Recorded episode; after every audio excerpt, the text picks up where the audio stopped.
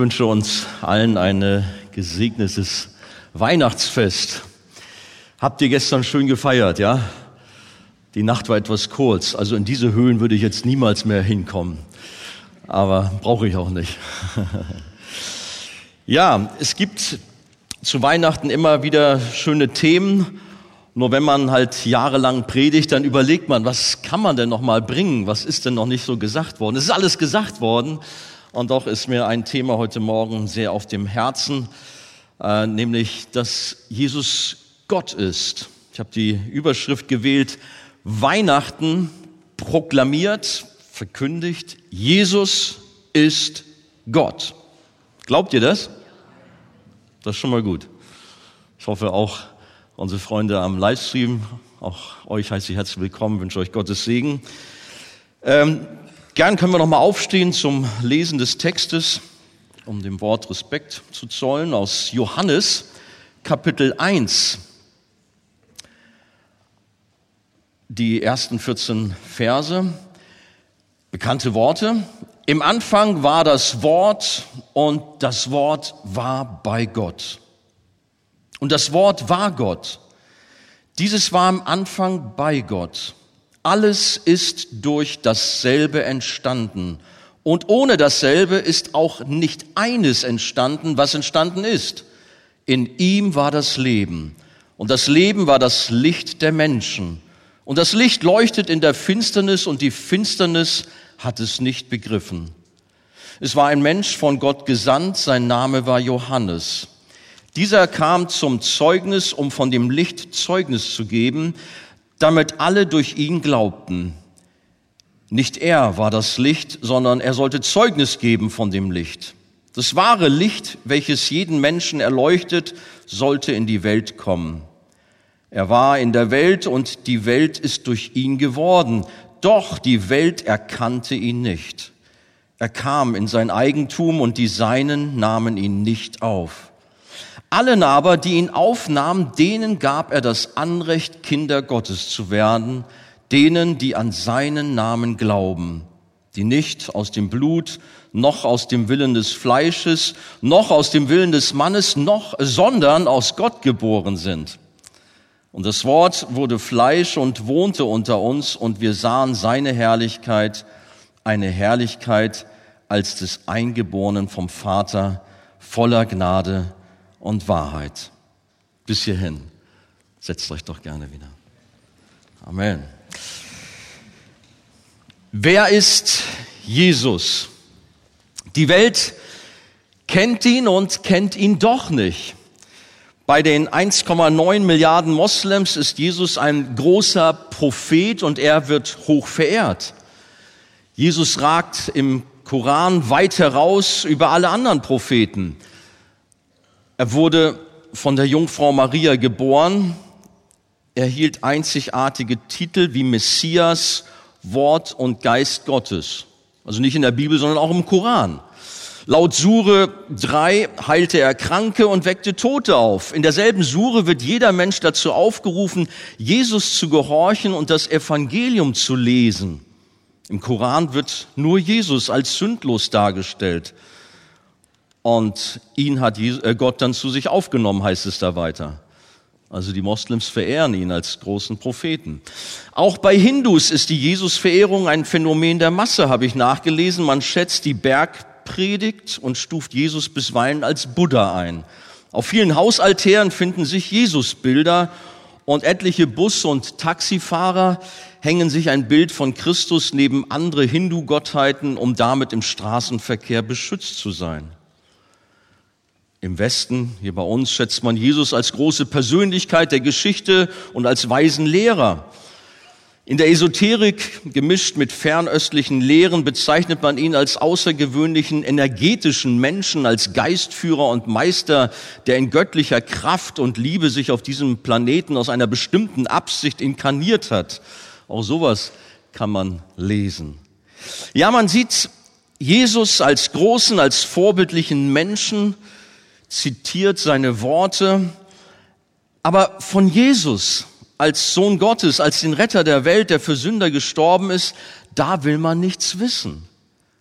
Aber Jesus ist Gott. Egal, was Menschen über ihn denken oder aus ihm machen. Und unser Bibeltext, den wir gerade gelesen haben, der macht es deutlich. Weihnachten proklamiert, Jesus ist Gott. Amen. Gott ist in der Person Jesu Christi von einer Jungfrau geboren in die Welt gekommen. Und das ist nicht irgendeine nebensächliche Wahrheit der Bibel. Es ist von entscheidender Bedeutung, dass Christen ihren Herrn und Retter Jesus Christus wirklich kennen und dass sie den Unterschied zwischen dem Jesus der Bibel und dem Jesus, den andere Religionen und religiöse Gemeinschaften zu verehren, behaupten, erkennen können. Ein ganz wichtiges Thema. Mein erster Punkt, Gott wurde Mensch. Es gibt so eine Postkarte, da heißt es, sehr viele Menschen wollten ähm, Götter sein, aber nur einer wollte Mensch sein. Vielleicht kennt ihr sie. Es gibt viele Menschen, ja, die wollten groß und mächtig sein. Wenn man dabei an die unterschiedlichen Herrscher dieser Erde denkt. Damals wie auch heute. Aber sie kommen und gehen und nach einer Zeit fragt niemand mehr nach ihnen oder findet höchstens den Namen noch in den Geschichtsbüchern. Ganz anders der eine wahre Gott, der sich klein gemacht hat, der sich erniedrigt hat und in einer Futterkrippe in einem stinkenden Stall geboren wurde. Gott wurde Mensch, um Menschen zu retten. Wir feiern Weihnachten, weil Gott Mensch wurde und dabei geht es um niemand anderes als um Jesus, unseren Herrn und Retter. Damit hat er aber nicht seine Göttlichkeit aufgegeben, wie es mitunter heißt oder irgendwie geschmälert. Mitunter singen wir das sogar an Weihnachtslieder. Gerade eben hatten wir übrigens so einen kleinen Text, den wir da hier hatten. Nein, er ist und bleibt Gott und blieb Gott. Er ist kein Halbgott, er ist wahrer Gott, er ist wahrer Mensch. Manche sagen ja, ja, er ist so ein bisschen halb, ein Halbgott irgendwie gewesen. Er ist auch kein Engelwesen, so wie beispielsweise die Zeugen Jehovas ihn in, in ihm den Erzengel Michael sehen. Nein, er ist beides zu 100 Prozent Gott und Mensch. Es geht nicht in unseren Verstand rein. Aber das ist das, was uns die Schrift offenbart und was wir glauben sollen. Und wir glauben die Wahrheit der Heiligen Schrift und wir feiern Jesus. Wir erheben ihn, folgen ihm nach und beten ihn als unseren Herrn und Gott an. Und dazu haben wir in diesem Text so diese herausragenden Worte, die wir gelesen haben. In Vers 1, im Anfang war das Wort und das Wort war bei Gott und das Wort war Gott.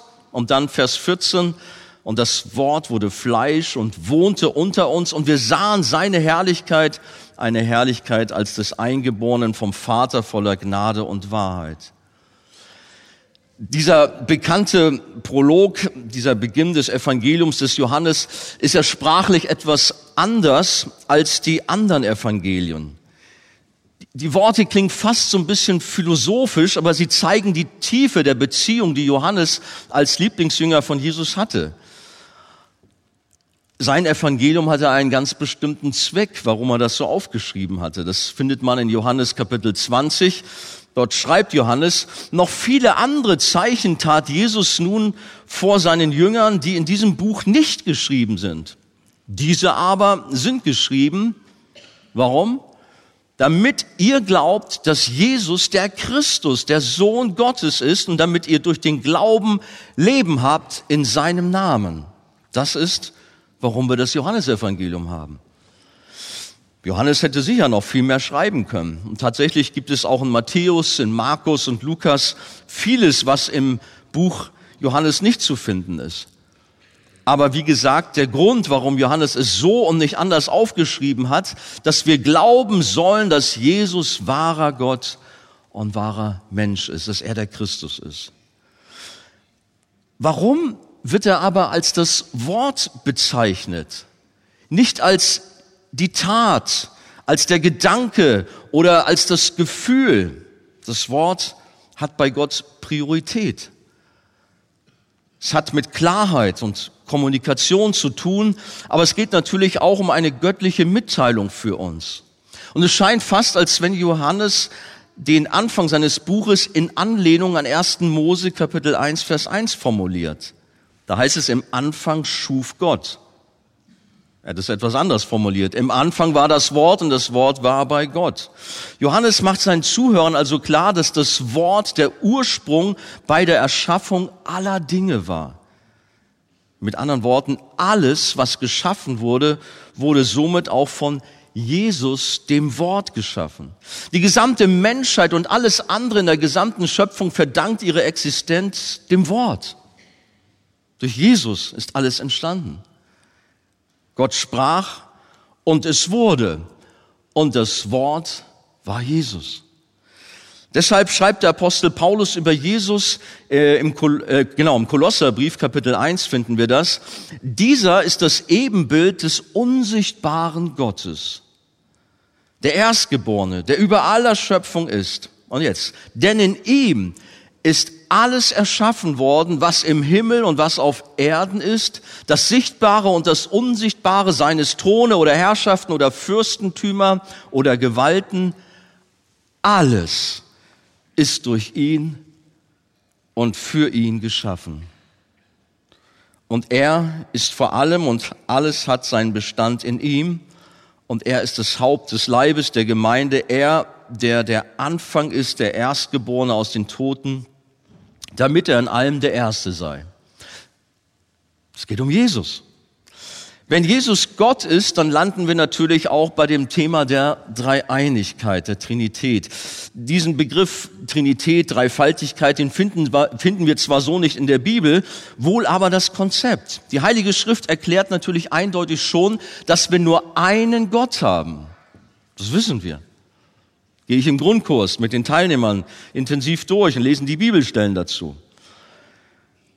Aber die Schrift erklärt uns auch, dass dieser eine Gott sich uns in drei voneinander zu unterscheidenden Personen offenbart, im Vater, im Sohn und im Heiligen Geist. Und auch wenn Vater, Sohn und Heiliger Geist in ihrem Wirken unterschiedliche Aufgaben haben, so sind sie dennoch jeder für sich voll und ganz Gott mit allen Eigenschaften, die dazugehören. Ich hoffe, das ist uns deutlich oder ist uns bewusst. Weil ich merke sogar im Glaubensgrundkurs, auch wenn sogar langjährige Gläubige manchmal dabei sind, um die Basics etwas aufzufrischen, dass sie da manchmal so ein bisschen ins Tudeln kommen und so manche Frage haben. Nochmal Kolosser, Kapitel 2 in diesem Fall, Vers 9, da heißt es über Jesus, denn in ihm wohnt die ganze Fülle der Gottheit leibhaftig. Jesus ist so wie der Vater allmächtig, allgegenwärtig, allwissend, allumfassend, allgenügsam. Er ist genauso der Ewige und war schon immer da. Johannes schreibt über seine Begegnung mit Jesus in Offenbarung 1, und als ich ihn sah, fiel ich zu seinen Füßen nieder wie tot. Und er legte seine rechte Hand auf mich und sprach zu mir, fürchte dich nicht, ich bin der Erste und der Letzte und der Lebende und ich war tot und siehe, ich lebe von Ewigkeit zu Ewigkeit. Amen. Und ich habe die Schlüssel des Totenreiches und des Todes. Jesus ist der ewige Gott. Aber er ist auch ein echter Mensch und lernte ein normales menschliches Leben er lebte ein normales äh, menschliches Leben und durchlebte alles, auch die verschiedenen Arten von Versuchung. Aber im Gegensatz zu uns blieb er sündlos. Da war nicht eine einzige Situation, in der er versagte, in dem er in Sünde fiel. Er lebte ein perfektes Leben. Seine Mission führte ihn aus Liebe zu Menschen ans Kreuz und er gab alles für die, die an ihn glauben. Er nahm die Schuld und Sünde all derer auf sich, die ihr Vertrauen auf ihn, auf den Sohn Gottes setzen und sein Erlösungswerk am Kreuz für sich in Anspruch nehmen. Gestern am Heiligabend, da wurden viele Geschenke ausgepackt und leuchtende Kinderaugen haben aufgeregt ihr Spielzeug in Empfang genommen und waren dann den übrigen Abend damit beschäftigt. Wir haben ja jetzt eine kleine Enkeltochter Sie ist zwar noch ganz klein, aber es war auch süß zu beobachten, wie sie auch ihr erstes Geschenk ganz eifrig aufgerissen hat. Ganz aufgeregt war sie. Auch wenn sie, glaube ich, noch gar nicht richtig verstanden hat, was das da im Einzelnen ist. Aber es war süß, das zu beobachten. Ich habe mich dran erinnert und vielleicht oder mit Sicherheit werde ich das auch mit der kleinen Malea auch mal machen dürfen, wie ich mit meinen eigenen Kindern mit Legosteinen gespielt habe, Dinge aufgebaut habe, ganze kleine Städte und mit kleinen Plastikfiguren eine eigene Welt aufgebaut hatte. Vielleicht so ein klein wenig, ja gut, kann man nicht vergleichen. Ich weiß nicht, ihr seid manchmal auch schon im Miniaturwunderland gewesen, oder? Hier in Hamburg. Ist doch eine großartige Sache mit den ganzen wunderschönen Landschaften und Städten aus allen Teilen der Welt, mit Häusern, Eisenbahnen, Autos und tausenden kleiner Figuren, Menschen und Tieren und die kann man dann in verschiedenen Situationen im Tag- und Nachtmodus bestaunen. Aber mir kam so ein Gedanke. Stellen wir uns einmal vor, wir haben das selber mit unseren eigenen Händen und mit voller Hingabe und Kreativität erstellt. Und nun müssen wir uns so sehr verkleinern, wir selber, um ein Teil dieser Schöpfung zu sein, damit wir darin leben können. Ich habe manches Mal da in diesem Miniaturwunderland gestanden und geschaut und gedacht, ach ja, guck mal, das ist doch eine schöne Szenerie, schlüpft doch mal so rein. Nein, besser nicht.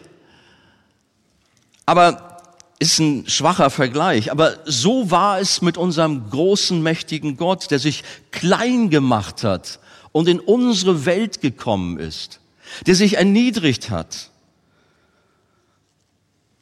Wir können dennoch kaum ermessen, was es den Schöpfer, was es Jesus gekostet hat, den Weg vom Himmel auf diese Erde zu gehen.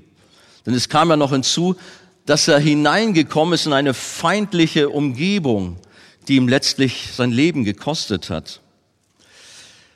Ich habe äh, seinerzeit bei meiner Ordinationsarbeit zum Pastor einen äh, drastischen Vergleich gezogen und habe gesagt, es ist in etwa so, als Gott kam auf diese Erde, wurde Mensch, es ist in etwa so, als wenn wir zu einer Kakerlake würden, um uns auf eine Ebene mit den Kakerlaken zu stellen. Oha, entschuldigt, Vergleich, ne? Aber um das mal so ganz drastisch auch für mich selber zu machen, was bedeutet das? Für den lebendigen Gott die Herrlichkeit des Himmels zu verlassen und in die Dunkelheit, in die Niedrigkeit dieser Welt zu kommen. Eigentlich reichen sämtliche Vergleiche nicht aus. Wir können sie noch so drastisch gestalten. Die Engelwelt betete Jesus an und er saß zur Rechten seines geliebten Vaters und es war alles unbeschreiblich schön und vollkommen. Doch dann tauschte er diesen Platz auf dem Thron des Himmels ein gegen eine armselige Futterkrippe in einem stinkenden Stall. Der große, allmächtige Gott wurde ein kleiner, hilfloser Mensch. Und schließlich ließ er sich aus Liebe für Sünder ans Kreuz nageln, um deren gerechte Strafe auf sich zu nehmen. Aber er blieb nicht im Grab, er stand auf und ging zurück in den Himmel und sitzt dort nun zu Rechten seines Vaters auf dem Thron bis er eines Tages in Macht und Herrlichkeit, dann nicht als kleines Baby, sondern als Herr und Richter zurückkommen wird, um sein ewiges Reich aufzurichten. Und darauf freuen wir uns. Da ruft schon ein Halleluja. Ja, das stimmt. Da ist wirklich Freude angesagt. Natürlich spricht man jedes Jahr zu Weihnachten über diese gesamte Thematik.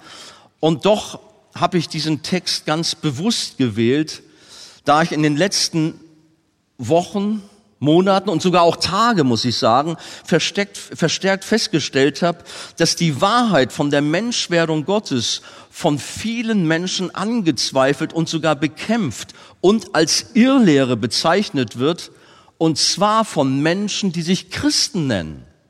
Tatsächlich. Ich bin schockiert, was diesbezüglich in Gemeinden und in sozialen Netzwerken für Kommentare und Abhandlungen die Runde machen und auch noch für Zustimmung erfahren. Wo man das dann liked und sagt, ja, so ist es. Das ist eine Irrlehre, dass Jesus wahrer Gott ist. Ich kann es nicht fassen. Da wird ganz klar eine rote Linie überschritten. Wir können über die Art und Weise eines Gottesdienstes, über Taufe und Abendmahl debattieren über Geistesgaben, über Gebetsformen mit oder ohne Kopfbedeckung diskutieren, unterschiedliche Auffassungen vertreten. Aber das Jesus Gottes, das ist nicht verhandelbar und da finden wir auch nicht den kleinsten gemeinsamen Nenner, der uns doch noch irgendwie verbinden kann. Oder? Ich hoffe, ihr stimmt mir dazu. Nein, Menschen, die ablehnen, dass Gott ins Fleisch gekommen ist, die behaupten, Jesus ist nicht Gott, die können wir schlicht und einfach nicht als Christen bezeichnen. Es widerspricht sich, dass man sich Christ nennt, aber den Christus ablehnt. Oha. Andi, ist das jetzt alles nicht zu hart, zu lieblos? Und dann auch am Weihnachtsmorgen solche Worte? Aber hören wir doch, was die Bibel selbst dazu sagt. 2. Johannes 1, Vers 7. Denn viele Verführer sind in die Welt gekommen, die nicht bekennen, Jesus Christus, dass er in das Fleisch gekommen ist. Jetzt hört mal. Das ist der Verführer und der Antichrist. Ja, auch wenn das Thema der Dreieinigkeit nicht einfach zu verstehen ist, macht uns die Bibel deutlich, dass da nur ein Gott ist, der sich uns jedoch in drei einzelnen Personen als Vater, Sohn und Heiliger Geist offenbart. Der Vater ist Gott, der Sohn ist Gott und der Heilige Geist ist dieser eine allmächtige Gott und Schöpfer Himmels und der Erde. Wir müssen verstehen, wer Jesus nicht als Gott akzeptiert, der hat den Geist des Verführers und des Antichristen. Wer aus Jesus nur einen netten, superheiligen, edlen Menschen macht, der zwar unser größtes Vorbild ist, ihm aber die Anbetung verweigert, der begeht damit quasi Blasphemie, Gotteslästerung. Es ist Gotteslästerung, wenn wir Jesus den Thron streitig machen und ihm absprechen, wahrer Gott zu sein. Um Weihnachten wirklich zu verstehen, um ein echter Christ zu sein, da muss dieser Punkt klar sein, dass Jesus wahrer Mensch und wahrer Gott ist. Da war zum Beispiel der Theologe Arius im zweiten beziehungsweise dritten Jahrhundert, der sich gegen die Trinitätslehre und gegen eine Wesensgleichheit von Gott und Jesus stellte und es als Irrlehre bezeichnete und damit viele Christen verwirrte. Aber das war nicht nur in der Kirchengeschichte, sondern wie gesagt, auch heute stellen wir so etwas fest. Es gibt solche Strömungen. Insbesondere sind es aber Sekten wie die Zeugen Jehovas, die Mormonen, die Vereinigungskirche, auch Moon-Sekte genannt, die christlichen Wissenschaften und verschiedene andere. Dennoch gibt es auch, wie schon erwähnt, genügend Mitglieder aus Kirchen und Gemeinden, die da sehr schwammig sind und vielleicht sagt ja jemand auch jetzt, der das hier hört und miterlebt, auch hier vielleicht in der Halle, na ja, wir sollten da nicht zu eng sein, wir müssen einander doch stehen lassen, können uns doch nicht gleich unser Christsein absprechen. Wir müssen doch um jeden Preis Einheit demonstrieren. Hören wir mal, was Johannes weiter sagt. 2. Johannes 1, Verse 8 bis 11. Seht euch vor, dass wir nicht verlieren, was wir erarbeitet haben, sondern vollen Lohn empfangen. Jeder, der abweicht und nicht in der Lehre des Christus bleibt, der hat Gott nicht.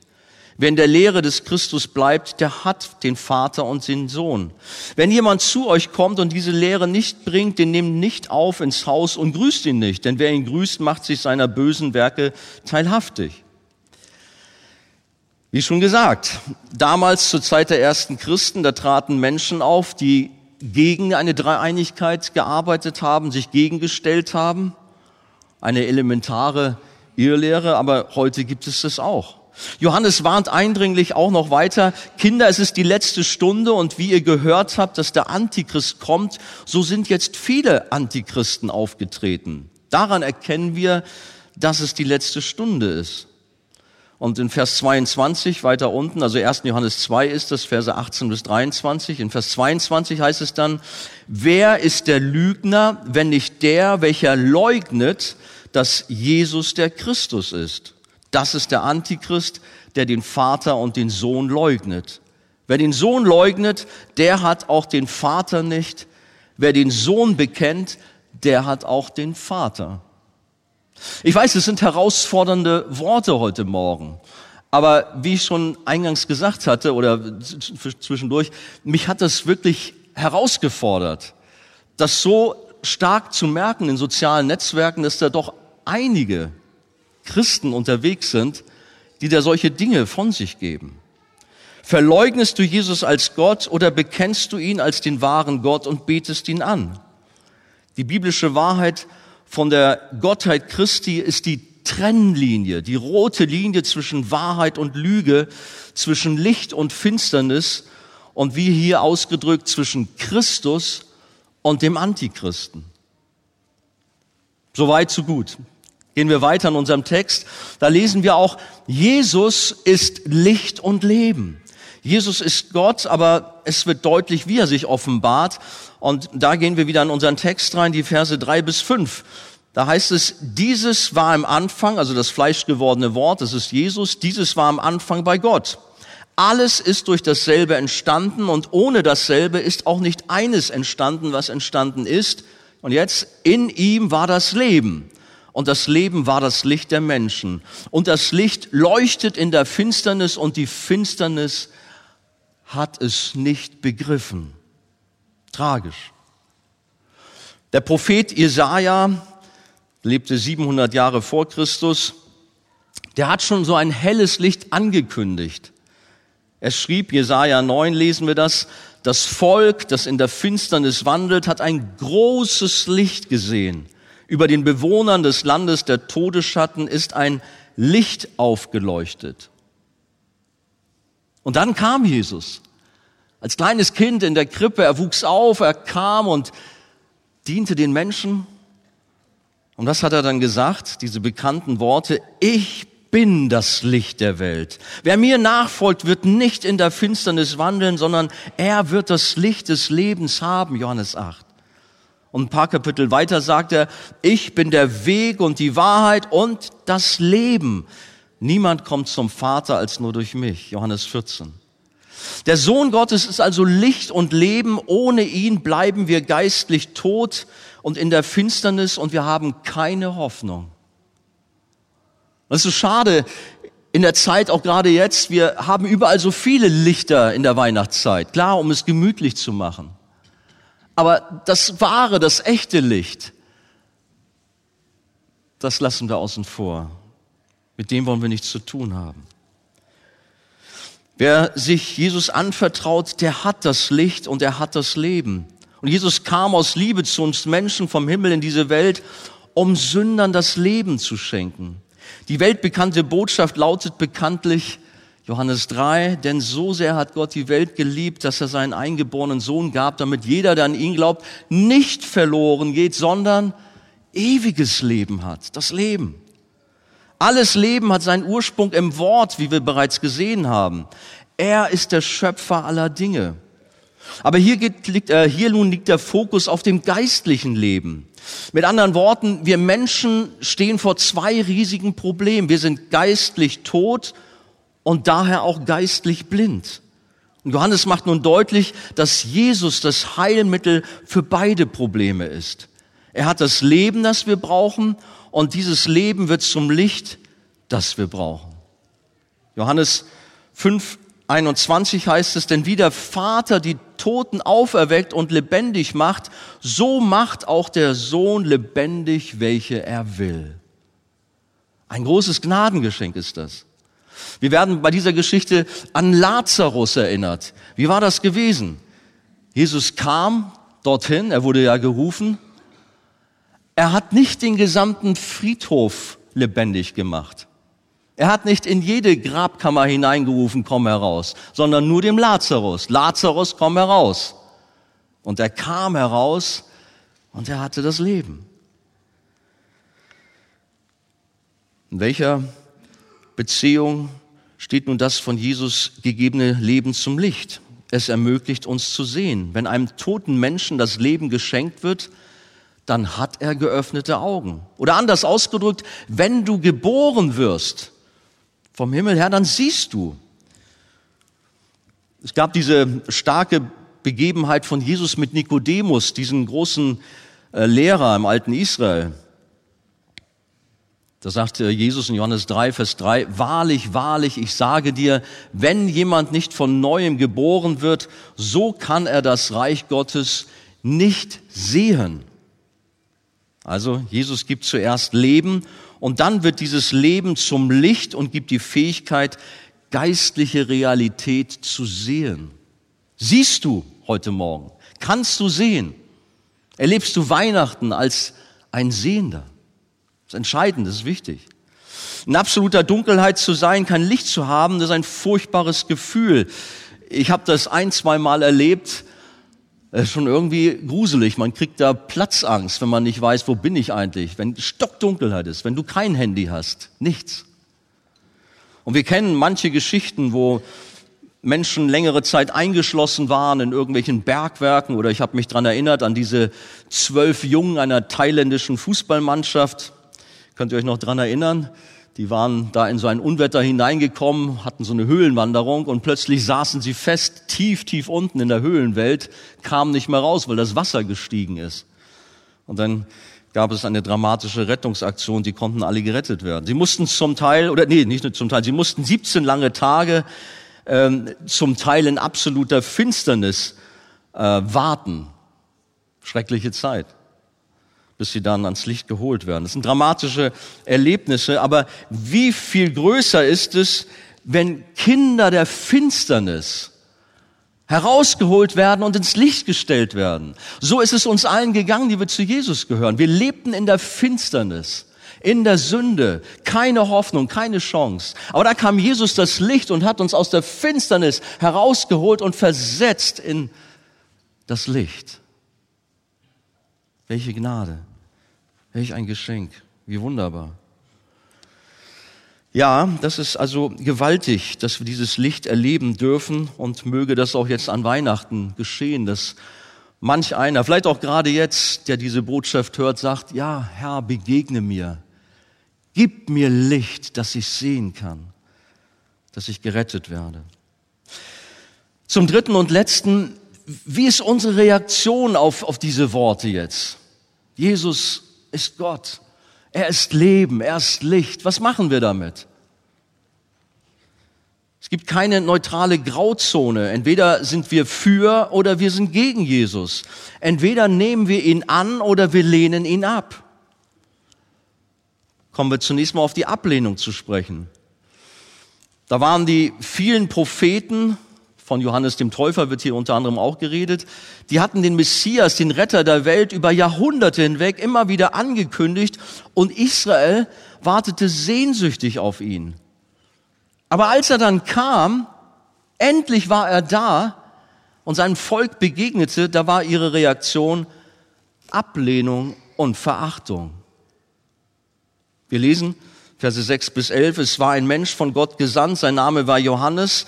Dieser kam zum Zeugnis, um von dem Licht Zeugnis zu geben, damit alle durch ihn glaubten. Nicht er war das Licht, sondern er sollte Zeugnis geben von dem Licht. Das wahre Licht, welches jeden Menschen erleuchtet, sollte in die Welt kommen. Er war in der Welt und die Welt ist durch ihn geworden. Und jetzt, wie heißt es? Doch die Welt erkannte ihn nicht. Er kam in sein Eigentum und die Seinen nahmen ihn nicht auf. Die Menschheit dieser Welt lebt in Finsternis, auch wenn sie Jesus verehren, auch wenn sie ihn für einen großen Lehrer und einen großen Propheten halten. Ja, man sucht sein Glück in allen möglichen Heilslehren und Religionen, aber den Sohn Gottes verwirft man. Und Israel Gottes auserwähltes Volk, die doch von ihrem Gott so viel Segen erfahren haben, auch sie nahmen den verheißenen Retter nicht auf. Wir erinnern uns aus anfänglichen Hosianna-Rufen begeisterter Menschenmassen beim Einzug von Jesus in Jerusalem, da wurde wenig später ein Kreuzige ihn, hinweg mit ihm. Ja, man wollte Jesus zum König machen, der die Römer vertreiben und ein neues jüdisches Großreich aufrichten sollte. Doch sein Reich ist nicht von dieser Welt. Und so geht es vielen Menschen heute, die ihre Vorstellung von Jesus haben, wobei er ihnen helfen soll, ihr Leben besser irgendwie zu machen, ihr eigenes Reich aufzubauen. Aber Jesus, den Herrn und Retter, den wollen sie doch nicht haben. Jesus sagt, denn der Sohn des Menschen ist gekommen, um zu suchen und zu retten, was verloren ist. Lukas 19,10. Auch an Weihnachten 2023 ist Jesus da, um zu suchen und zu retten, was verloren ist. Welche Haltung, welche Stellung hast du zu Jesus? An Jesus scheiden sich die Geister. Er ist der Eckstein. Ja, die Menschen wollen nichts von dem Retter wissen. Sie sind selbstgerecht und von sich überzeugt. Sie geben nicht dem Schöpfer die Ehre, sondern vielmehr dem Geschöpf, dem Materialismus. In Römer 1 lesen wir von den Folgen des Ungehorsams und der Ignoranz gegenüber Gott. Das heißt dort in Vers 21, denn obgleich sie Gott erkannten, haben sie ihn doch nicht als Gott geehrt und ihm nicht gedankt, sondern sind in ihren Gedanken in nichtigen Wahn verfallen und ihr unverständiges Herz wurde verfinstert. Da war kein Licht. Dann heißt es weiter, dass Gott sie in ihrem verkehrten Denken und in ihren schändlichen Sünden dahingegeben hat. Und in unseren Tagen wird es dramatisch deutlich, weil man an Gottes Schöpfungsordnung, an seinem Plan von Ehe und Familie rüttelt und alles zerstören auf den Kopf stellen möchte. Viele Menschen setzen sich kämpferisch für das Klima, für die Schöpfung ein, aber vom Schöpfer wollen sie nichts wissen. So paradox. Wir wären übrigens nicht das erste Staatswesen, das in seiner Dekadenz den Bach runtergegangen ist und alles an die Wand gefahren hat, wenn wir nur an das griechische und an das römische Weltreich vor uns denken. Möge Gott Gnade schenken. Beten wir darum, dass Deutschland, dass Europa Gnade erfährt, umkehrt zum Kreuz, zu Jesus und ihn als den wahren Gott anbetet. Aber die Frage ist, wie ist es nun mit dir ganz persönlich? Wie ist deine persönliche Reaktion auf Jesus? Du feierst zwar Weihnachten mit deiner Familie, hast aber ansonsten nichts mit dem Kind in der Krippe zu tun. Du hast eigentlich keinen Platz für Jesus. Deine Agenda ist mit anderen Inhalten gefüllt. Aber vielleicht ist dieses Weihnachtsfest ein Anstoß für dich, tiefergehend über den Retter der Welt nachzudenken. Gehörst du zu denen, die Jesus ablehnen? Sagst du, ich kenne ihn nicht und ich nehme ihn nicht an? Ich sag dir, mach das nicht. Wisch nicht Jesus einfach so beiseite, sondern komm zu ihm und bitte ihm, doch in deinem Leben Licht und Leben zu geben. Streck dich nach ihm aus. Nehme ihn als deinen persönlichen Herrn und Retter an. Reaktion Ablehnung. Die andere Reaktion Annahme. Zum Schluss haben wir diese mutmachenden Worte, nämlich in unserem Abschnitt, da heißt es in Vers 12 und 13, allen aber, die ihn aufnahmen, denen gab er das Anrecht, oder andere Übersetzungen sagen, die Macht, Kinder Gottes zu werden, denen, die an seinen Namen glauben, die nicht aus dem Blut noch aus dem Willen des Fleisches noch aus dem Willen des Mannes, sondern aus Gott geboren sind. Ihr Lieben, wir sind dringend aufgefordert, Jesus als Gott anzuerkennen, ihn als unseren Herrn und Retter anzunehmen und ihn in unser Leben aufzunehmen als Verkündiger ist es meine Pflicht, das hinauszubringen am Weihnachtsmorgen. Nehmt Jesus als Retter an. Folgt ihm nach. Vertraut ihm euer Leben an. Wenn wir das tun, dann bekommen wir das Recht oder die Macht, Gottes Kinder zu werden, heißt es. Nun ist es allerdings so, dass dieser Vers oft falsch interpretiert und benutzt wird, um herauszustellen, dass das Heil von uns und unserer eigenen Entscheidung abhängt und wir quasi als Belohnung für unsere Christusannahme Kinder Gottes werden können. Ist das wirklich so? Der Text sagt bei genauem Hinsehen etwas völlig anderes. Die Menschen, die an Christus glaubten, wurden nicht aufgrund ihrer Abstammung, ihres Blutes, weil sie Juden waren oder weil sie aus einem edlen, gottesfürchtigen Haus stammten, gerettet. Es kam auch nicht auf den Willen des Fleisches, noch, auf dem, noch aus dem Willen eines Mannes an. Und dennoch ist die Christenheit so davon erfüllt, dass der sogenannte freie Wille der entscheidende Faktor der Rettung ist. Die Diskussion kennen wir. Freier Wille, ja natürlich. Es hängt von meinem freien Willen ab, ob ich mich nur entscheide oder gegen Gott stelle. Aber der Text sagt es, nein, es kommt eben nicht auf unseren freien Willen so an und auch nicht auf unsere Leistung und unsere Werke, wie es an anderer Stelle heißt, zum Beispiel Epheser Kapitel 2. Ja, aber warum vertrauen wir uns dann Jesus an? Worauf ist der Glaube zurückzuführen? Was ist die eigentliche Ursache, warum wir zu Jesus kommen, warum wir glauben? Wovon hängt es ab? Der Gläubige wurde nicht aufgrund seiner eigenen Entscheidung oder Willenskraft zum Gläubigen, auch nicht aufgrund seiner Abstammung. Nein, er wurde gläubig, er hat Jesus angenommen, weil er aus Gott geboren wurde. Wir haben es gelesen. Er wurde aus Gott geboren. Und Johannes greift dies Thema unter anderem in Kapitel 6 auf, als er erklärt, dass niemand zu Jesus kommen kann, es sei denn, der Vater zieht ihn. Johannes 6, 44. Dass wir Christus angenommen oder aufgenommen haben, verdanken wir einzig und allein dem Werk Gottes, der neuen Geburt, der Neuschöpfung, die der Heilige Geist in uns wirkt. Gott gibt uns ein neues Herz. Es ist ein Gnadengeschenk Gottes. Unsere Rettung geschieht allein aus der Gnade Gottes ohne unsere Mitwirkung. Es ist das größte Weihnachtsgeschenk, wenn ein Mensch das erleben darf und aus Gnade die Macht und das Recht erhält, ein Kind Gottes zu werden. Das ist wirklich Weihnachten. Wenn du das alles hörst und auf dich wirken lässt, lässt, wo stehst du? Hier in der Halle oder auch zu Hause an den Geräten, was machst du mit diesen Worten? Wie gehst du damit um? Wie ist die Reaktion? Der ewige Sohn Gottes kam auf die Erde, um sein Volk zu retten. Gehören wir zu seinem Volk? Haben wir ihm unser Leben anvertraut? Oder haben wir ihn abgelehnt? Möge der Herr uns Leben schenken und die blinden Augen öffnen und es Licht in unserer Finsternis werden lassen.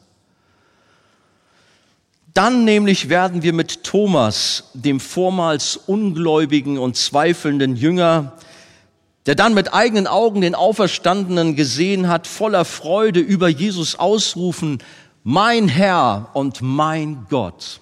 Das waren die Worte von ihm. Und ich hoffe, dass du das auch so sagen kannst. Jesus, mein Herr und mein Gott. Ihm allein geben wir die Ehre an diesem Weihnachten 2023. Ihm allein gebührt aller Ruhm. Wir feiern ihn, den wiederkommenden Herrn. Wir beten ihn an, ihn, unseren König, ihn, den lebendigen, ewigen Gott. Sagt ihr Amen dazu? Amen. Halleluja. Lasst uns beten.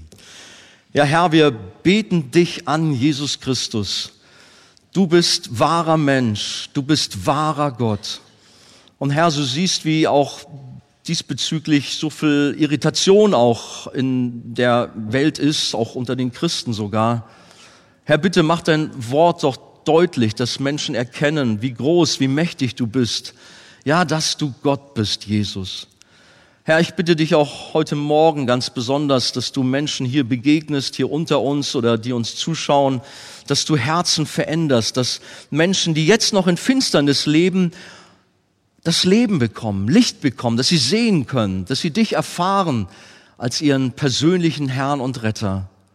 Jesus, wir danken dir, die, die wir an dich glauben, dass wir das größte Geschenk damit bekommen haben, Kinder Gottes heißen zu dürfen. Es ist so gewaltig, dass wir zu dir gehören. Danke dafür, Herr. Und so segne uns auch weiter in diesen Weihnachtstagen. Amen.